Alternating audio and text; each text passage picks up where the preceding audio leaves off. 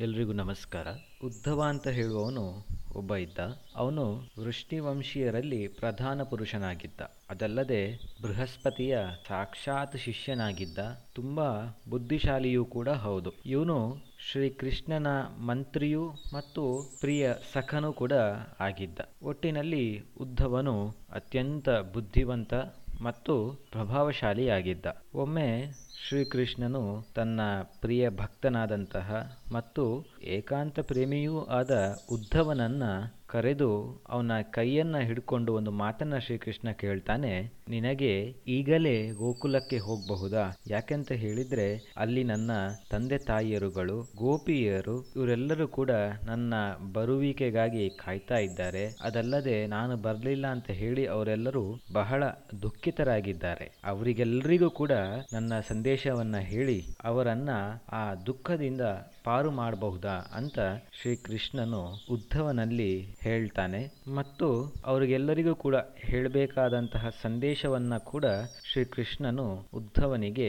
ತಿಳಿಸ್ತಾನೆ. ಶ್ರೀಕೃಷ್ಣನ ಈ ಮಾತುಗಳನ್ನ ಕೇಳಿದಾಗ ಉದ್ಧವನು ಅತ್ಯಂತ ಆದರದಿಂದ ಇದಕ್ಕೆ ಒಪ್ಪಿಕೊಂಡು ತನ್ನ ಸ್ವಾಮಿಯ ಸಂದೇಶವನ್ನು ಹೊತ್ತುಕೊಂಡು ರಥದಲ್ಲಿ ಕುಳಿತುಕೊಂಡು ನಂದಗೋಕುಲಕ್ಕೆ ಹೊರಡ್ತಾನೆ. ಅಲ್ಲಿ ಹೋಗಿ ಮೊದಲಿಗೆ ನಂದ ಮಹಾರಾಜನನ್ನ ಕಂಡು ಅವನನ್ನ ಸಂತೋಷಪಡಿಸಿ ಶ್ರೀಕೃಷ್ಣನ ಸಂದೇಶವನ್ನು ಕೂಡ ಕೊಟ್ಟು ಆತನನ್ನ ಸಂತೃಪ್ತಿಪಡಿಸ್ತಾನೆ. ಆನಂತರ ಉದ್ಧವನು ಗೋಪಿಯರ ಬಳಿಗೆ ಹೋಗ್ತಾನೆ. ಉದ್ಧವನನ್ನ ನೋಡಿದ ಹಾಗೇನೆ, ಅಂದ್ರೆ ಉದ್ಧವನು ರಥದಲ್ಲಿ ಬರೋದನ್ನ ನೋಡಿದಂತಹ ಗೋಪಿಯರು ಸಾಕ್ಷಾತ್ ಶ್ರೀ ಕೃಷ್ಣನೇ ಬಂದಿದ್ದಾನೆ ಅಂತ ಅಂದ್ಕೊಳ್ತಾರೆ ಆದರೆ ಕ್ರಮೇಣ ಅವರಿಗೆ ಗೊತ್ತಾಗ್ತದೆ, ಇದು ಕೃಷ್ಣನ ಪ್ರಿಯ ಭಕ್ತನಾದಂತಹ ಉದ್ಧವ ಅಂತ ಹೇಳಿ. ಉದ್ಧವನು ಕೂಡ ಭಗವಾನ್ ಶ್ರೀ ಕೃಷ್ಣ ಕೊಟ್ಟಂತಹ ಸಂದೇಶವನ್ನ ಯಥವತ್ತಾಗಿ ಗೋಪಿಯರಿಗೆ ತಿಳಿಸ್ತಾನೆ. ತಮ್ಮ ಪ್ರಿಯತಮನ ಅಂದ್ರೆ ಕೃಷ್ಣನ ಸಂದೇಶವನ್ನ ಕೇಳಿದಂತಹ ಗೋಪಿಯರು ಬಹಳ ಆನಂದದಿಂದ ಕುಣಿದಾಡ್ತಾರೆ. ಅಂದ್ರೆ ಕೃಷ್ಣನು ಅವರಿಗೆಲ್ಲರಿಗೂ ಕೂಡ ಸಂದೇಶವನ್ನ ಕೊಟ್ಟಿದ್ದ. ಆ ಸಂದೇಶದಲ್ಲಿ ಮುಖ್ಯವಾಗಿ ಕೃಷ್ಣ ಹೇಳಿದ್ದು ಇಷ್ಟೇ. ನಾವು ವಿಷಯಾಧಾರಿತವಾಗಿರುವಂತಹ ಆಸಕ್ತಿಗಳನ್ನ ಕಡಿಮೆಗೊಳಿಸಬೇಕು, ವಿಷಯಾಸಕ್ತಿಯನ್ನು ತ್ಯಜಿಸಬೇಕು ಮತ್ತು ಯಾವುದೇ ಬಯಕೆಗಳೇ ಇಲ್ಲದೇನೆ ಭಗವಂತನ ಸ್ತುತಿಯನ್ನ ಮಾಡಬೇಕು ಅಂತ. ಭಗವಂತನ ಈ ಒಂದು ಸಂದೇಶವನ್ನ ಕೇಳಿದಂತಹ ಗೋಪಿಯರ ವಿರಹವ್ಯತೆಯು ಶಾಂತವಾಗ್ತದೆ. ಆನಂತರ ಅವರು ಭಗವಾನ್ ಶ್ರೀಕೃಷ್ಣನನ್ನು ತಮ್ಮ ಆತ್ಮಸ್ವರೂಪ ಅಂತ ಹೇಳಿ ತಿಳಿತಾರೆ ಮತ್ತು ಬಹಳ ಆದರದಿಂದ ಉದ್ಧವನನ್ನು ಸತ್ಕರಿಸ್ತಾರೆ. ಗೋಕುಲದ ಜನರ ದುಃಖವನ್ನ ಶಮನ ಮಾಡುವಂತಹ ನಿಟ್ಟಿನಲ್ಲಿ ಉದ್ಧವನು ಕೆಲವು ತಿಂಗಳುಗಳ ಕಾಲ ಗೋಕುಲದಲ್ಲೇ ಇರ್ತಾನೆ. ಗೋಕುಲದಲ್ಲಿ ಎಲ್ಲ ಜನರನ್ನು ಕೂಡ ಕೃಷ್ಣನ ಮಹಿಮೆಗಳನ್ನ ಲೀಲೆಗಳನ್ನ ಹೇಳ್ತಾ ಸಂತೋಷಪಡಿಸ್ತಾ ಇರ್ತಾನೆ. ಇವೆಲ್ಲವೂ ಕೂಡ ಆದ ನಂತರ ಕೆಲವು ತಿಂಗಳುಗಳ ಬಳಿಕ ನಂದ ಯಶೋದೆಯರ ಅನುಮತಿಯನ್ನ ಪಡೆದು ಉದ್ಧವನು ಅಲ್ಲಿಂದ ಹೊರಡ್ತಾನೆ ಉದ್ಧವನು ಮಥುರಾ ಪಟ್ಟಣಕ್ಕೆ ಮರಳಿ ಹಿಂತಿರುಗ್ತಾನೆ. ಮಥುರೆಗೆ ಮರಳಿ ಬಂದ ಬಳಿಕ ಅವನು ಭಗವಾನ್ ಶ್ರೀಕೃಷ್ಣನನ್ನು ಕಂಡು ಶ್ರೀಕೃಷ್ಣನಿಗೆ ನಮಸ್ಕಾರವನ್ನು ಮಾಡಿ, ತಾನು ಏನನ್ನೆಲ್ಲ ಅಲ್ಲಿ ಕಂಡಿದ್ದಾನೋ ಅವೆಲ್ಲವನ್ನು ಕೂಡ ಶ್ರೀಕೃಷ್ಣನಿಗೆ ವಿವರಿಸ್ತಾನೆ.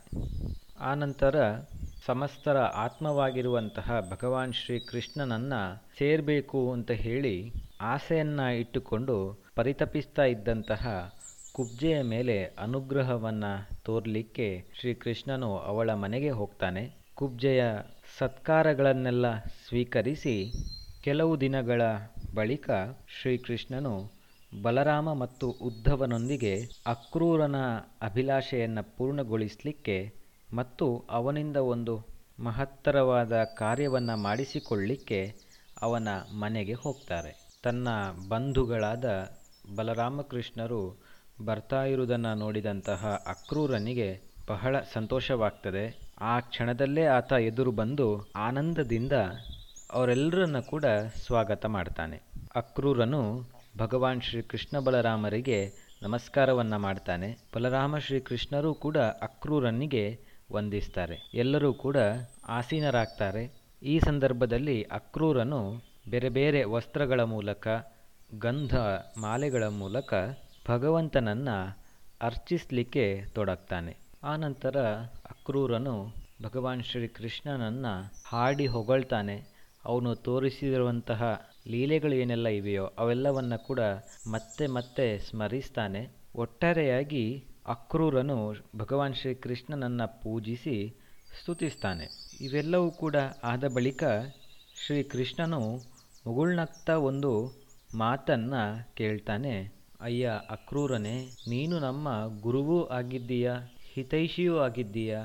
ಚಿಕ್ಕಪ್ಪನೂ ಆಗಿದ್ದೀಯ. ನಾವಾದರೂ ಕೂಡ ನಿಮ್ಮ ಬಾಲಕರೇ ಆಗಿದ್ದೇವೆ. ನಮ್ಮ ಪರಮಶ್ರೇಯಸ್ಸನ್ನ ಬಯಸುವವರಲ್ಲಿ ನೀವು ಕೂಡ ಒಬ್ಬರು. ಹಾಗಾಗಿ ನಿಮ್ಮಂತಹ ಸಂತರು ದೇವತೆಗಳಿಗಿಂತ ಸಹ ಹೆಚ್ಚಿನವರು. ಯಾಕೆಂತ ಹೇಳಿದ್ರೆ, ದೇವತೆಗಳಲ್ಲಾದರೂ ಕೂಡ ಸ್ವಾರ್ಥವಿರಬಹುದೋ ಏನೋ, ಆದರೆ ಸಂತರುಗಳಲ್ಲಿ ಖಂಡಿತವಾಗಿಯೂ ಸ್ವಾರ್ಥ ಇರುವುದಿಲ್ಲ. ನೀವು ನಮ್ಮ ಹಿತೈಷಿ. ಅದಲ್ಲದೆ ನೀವು ಲೋಕಕ್ಕೆ ಹಿತವನ್ನು ಮಾಡುವಂತಹ ಒಂದು ಸಂಕಲ್ಪವನ್ನು ಕೂಡ ಮಾಡಿದ್ದೀರಿ. ಹಾಗಾಗಿ ನಿಮ್ಮಿಂದ ಒಂದು ಸಹಾಯವಾಗಬೇಕಾಗಿದೆ. ನೀವು ಪಾಂಡವರ ಹಿತವನ್ನು ಮಾಡುವ ಉದ್ದೇಶದಿಂದ ಅವರ ಕ್ಷೇಮ ಸಮಾಚಾರವನ್ನು ತಿಳಿಲಿಕ್ಕೆ ಹಸ್ತಿನಾಪುರಕ್ಕೆ ನೀವು ಹೋಗಬೇಕು. ಪಾಂಡುರಾಜ ಸತ್ತು ಹೋದ ಬಳಿಕ ಪಾಂಡವರು ಬಹಳ ದುಃಖವನ್ನು ಅನುಭವಿಸ್ತಾ ಇದ್ದಾರೆ. ಈಗ ರಾಜ ಧೃತರಾಷ್ಟ್ರನು ಬಹಳ ದುರ್ಬಲನಾಗಿದ್ದಾನೆ. ಅವನಿಗೆ ಬುದ್ಧಿಯೂ ಕೂಡ ದುರ್ಬಲವಾಗಿದೆ ಅಂತ ಹೇಳುವಂಥದ್ದು ನಿನಗೆ ತಿಳಿದೇ ಇದೆ. ಅದಲ್ಲದೆ ಈ ಧೃತರಾಷ್ಟ್ರನು ದುಷ್ಟ ದುರ್ಯೋಧನನ ಅಧೀನವಾಗಿ ಪಾಂಡವರೊಂದಿಗೆ ತನ್ನ ಪುತ್ರರ ಹಾಗೆ ಸಮಾನವಾಗಿ ವ್ಯವಹಾರ ಮಾಡ್ತಾ ಇಲ್ಲವಂತೆ, ಅದಕ್ಕಾಗಿ ನೀವು ಅಲ್ಲಿಗೆ ಹೋಗಿ ಪಾಂಡವರ ಸ್ಥಿತಿ ಏನಿದೆ ಅದನ್ನ ತಿಳಿದುಕೊಂಡು ಬರಬೇಕು. ಅವರ ಸಮಾಚಾರವೆಲ್ಲವೂ ಕೂಡ ನಿಮ್ಮಿಂದ ತಿಳಿದ ಮೇಲೆ ನಾನು ಅವರಿಗೆ ನ್ಯಾಯ, ಸುಖ ಸಿಗುವ ಹಾಗೆ ಉಪಾಯವನ್ನ ಮಾಡ್ತೇನೆ.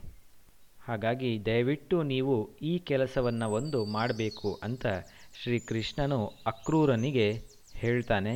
ಆನಂತರ ಬಲರಾಮ ಉದ್ಧವರೊಂದಿಗೆ ಭಗವಂತನು ಅಲ್ಲಿಂದ ಹೊರಟು ತಮ್ಮ ಅರಮನೆಗೆ ಮರಳ್ತಾನೆ ಇದಿಷ್ಟು ಭಗವಾನ್ ಶ್ರೀಕೃಷ್ಣನು ನಂದಗೋಕುಲದವರನ್ನು ಸಂತೈಸಿದ ಮತ್ತು ಕುಬ್ಜೆ ಮತ್ತು ಅಕ್ರೂರನ ಮನೆಗಳಿಗೆ ಭೇಟಿ ನೀಡಿದುದರ ಕುರಿತಾದಂತಹ ಕಥೆ. ಧನ್ಯವಾದಗಳು.